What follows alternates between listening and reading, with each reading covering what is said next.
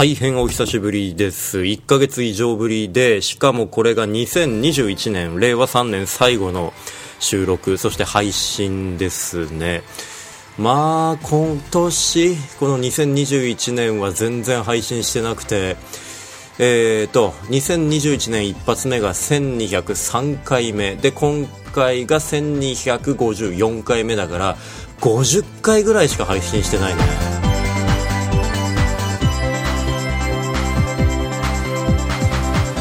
西暦2021年12月31日大晦日金曜日夜18時23分くらい収録のテクノロジートークステーション第1254回目でございます。ケクノでございます。うん年50回ってほぼえ今まででワーストかなっちゅうぐらい配信してないような感じがしますね。まあいろいろね特に北海道右下の方からこう札幌の隣町に越してきても2年目なんですがまあ生活環境というかまああの状況の変化に伴ってなかなか収録するタイミングの確保だとかおぼつかないっていうことは結構あったんだけれどもやっぱねその仕事の頭にだんだんこう染まっていく中でケクノ太郎という存在が自分の頭の中にちっちゃくなっていってる感じっていうのがあって良くないですね。ポッドキャスターとしての頭をこう元に戻していきたいですね。はい。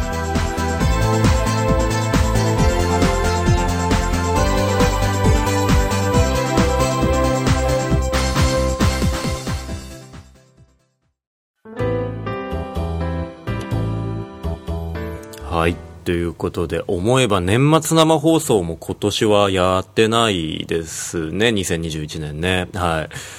まあ、やれれば、どこかのタイミングで、まあ、大晦日だよ、テクノロジートークステーションじゃなくて、こう、お正月だよ、テクノロジートークステーションを、えー、やってもいいのかなとも思うんですけれども、はい。まあ、2021年振り返って、えー、見て、まあ、やっぱコロナ2年目みたいなところ、まあ、なんか、なんとなくこう、年度で見ますけどね。令和の2年度と令和の3年度みたいなそういう感じなんだろうけどそうですね。去年一発目あ去年今年ね、えー、一発目はスキー場に行ってきた話とか紅白を見たとか。なんかねあまりねこういう話をしたぞみたいな話は全然もう頭の中で覚えてなくてケクステで何話したっけとか。うーん3月に「推しもゆ」を読んだぞとか、えー、ネイティブキャンプを始めたぞとかそれも今年か2021年か。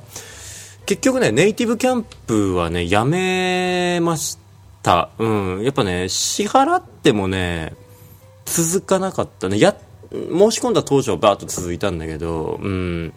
なかなかね、こう自分の力がこうついたっていう実感がないというか、うん、まあ、ある程度会話はするっていうかできなくはないだけに、うん、ちょっと楽しく英語で話をしましたぐらいで終わっちゃうんですよね。だからなんとなく、なんとなく楽しく会話ができました。ありがとうございました。で、こう学んだっていう感じがないところも一つあるのかもしれないんだけれども、はい。そういう感じ5月6月7月とケクステ見てもなんかこれ変わったなっていうのは特になさそうだな。うん。ああ。夏休み。お盆前後で映画をいっぱい見たっていうのはちょっとありますね。えっ、ー、と、映画館で見に行ったのが、あれですね、竜とそばかすの姫ですね。えー、深海作品ですよね、を映画館で見た話。あとは、アマゾンでグリーンブックと青天の霹靂を見たと、あと、悪の経典とか、ショーシャンクの空にとか、あホテルローヤル、アイアムアヒーロー、あと、劇場版の下着 とか、あを見たぞみたいなそういうので映画をいっぱい見た夏休みだったみたいな話とかかな。なかなかケクステから思い出せるこの1年間というのは全然ないというか1年間をゆっくり振り返れないようなえー、感じかな、2021年どうですかね、なんとなくこうコロナ慣れというか、まあね、今、オミクロンが出てきたとはいえ感染者数がだいぶ減ってきてこう日常に戻りつつある、うん、状況の中で、まあね、これから多分いろんなことがねできるようになっていくのかなと思うしいろいろできるようになってきてますからね。うん。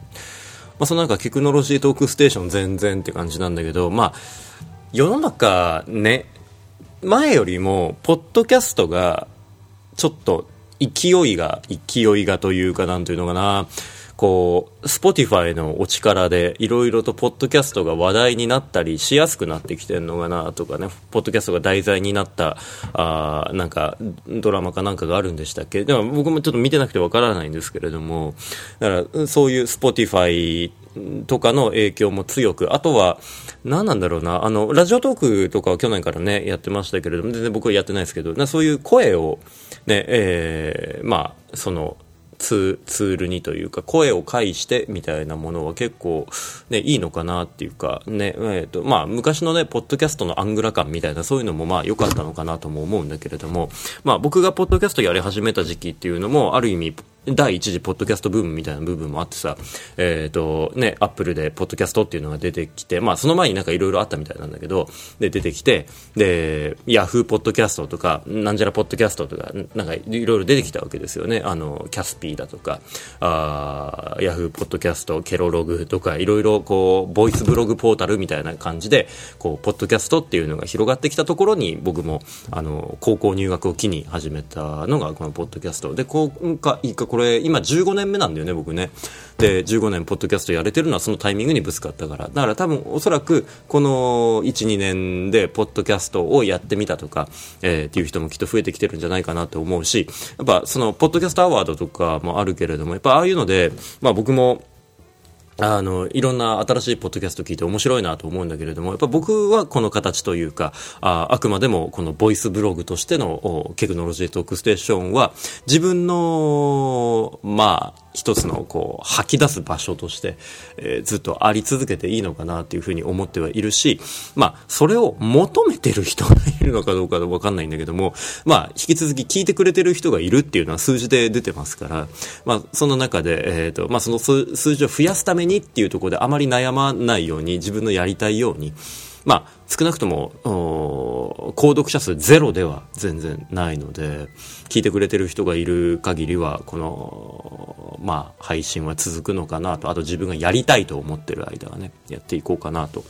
思っているし、他のポッドキャスターさんのね、あの配信を僕も楽しみにしているっていうところで、引き続きやっぱり聞き続けている番組はやっぱりありますから、あそういうところで、まあ、なかなかこう、オフ会的なことというか、リアルに会ってとか、他の人と対談をしてっていうことができてないところがちょっとね、残念な、まあ、あのがこのコロナ禍の状況ですけれども、また、何か機会があれば、あまあツイキャ、ツイキャスじゃなくて、なんかツイッターでもいろいろ、なんか、こう、できるようになりましたよね、音声のやつ。あれちょっと名前ど忘れしたんですけど、そういうのを使いながらでもね、なんかこう、ね、対談みたいなのができたりだとか、こうリアルタイムに、やれるようなことがこう増えていけばいいなって思ったりもしています。2022年になります。令和4年になります。まあ、令和4年、2022年の目標とかに関してはまた次回、2022年入ってからのキクステでお話できればと思いますが、もうちょっと配信したいので、ちょっとね、環境を変えようかなと思っているので、ちょっとその辺の話を、